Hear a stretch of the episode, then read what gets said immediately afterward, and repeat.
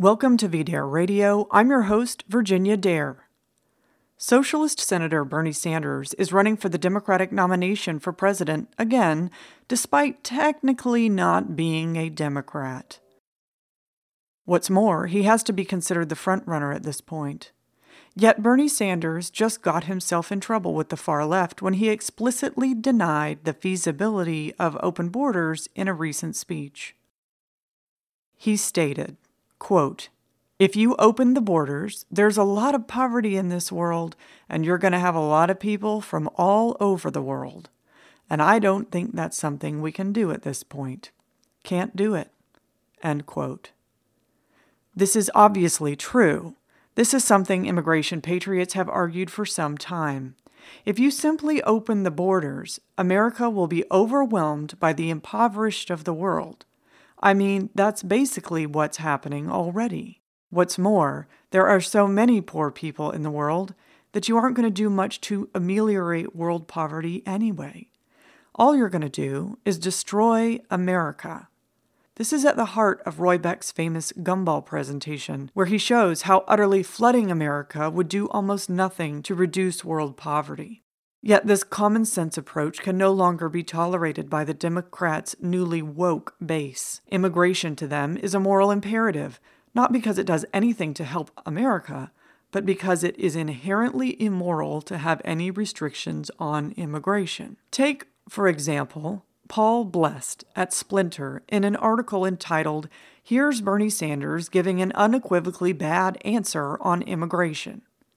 Paul writes, quote, Aside from the fact that it gives this country a free pass, why should we be able to refuse refugees from physically or economically violent situations that American capitalism and imperialism helped create? Sanders also just sounds a lot like a guy he's running to replace. America is not full, and yes, we can take more poor people. As Sanders is often fond of saying himself, America is the richest country in the history of the world, and it's high time we share that wealth with the working class, no matter what country you were born in or what your citizenship status is. I actually admire the frankness here. First, the idea that American, quote, capitalism and imperialism, end quote, are responsible for the third world being, well, the third world, once again, non Western countries have no agency or independence. If they're poor, it's our fault.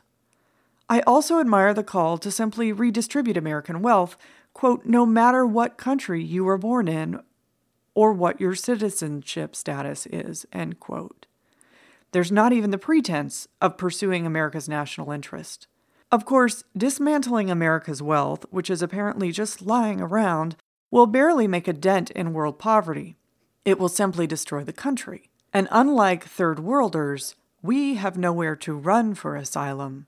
But there's a big problem here. The main reason we have immigration problems is because insanely short sighted employers want cheap labor. That is why immigrants are brought into this country to reduce wages.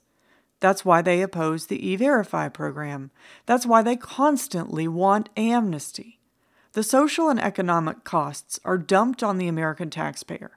The private employers reap the benefits.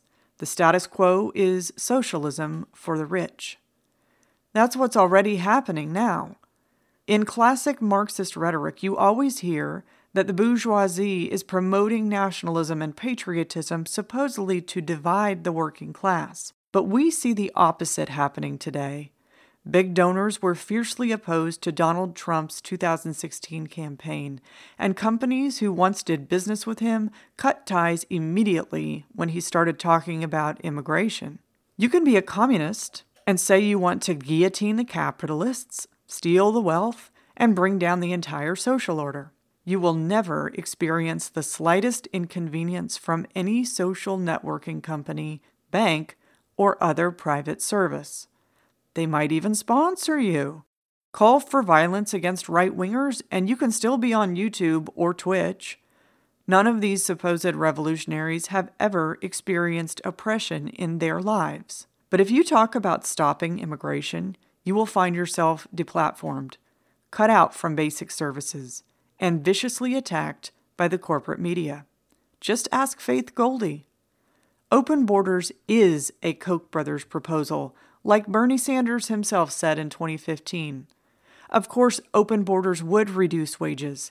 That's why the oligarchs want it so badly. That's why, if you're serious about helping American workers, you have to support immigration restriction, just like labor leaders Samuel Gompers and Cesar Chavez did.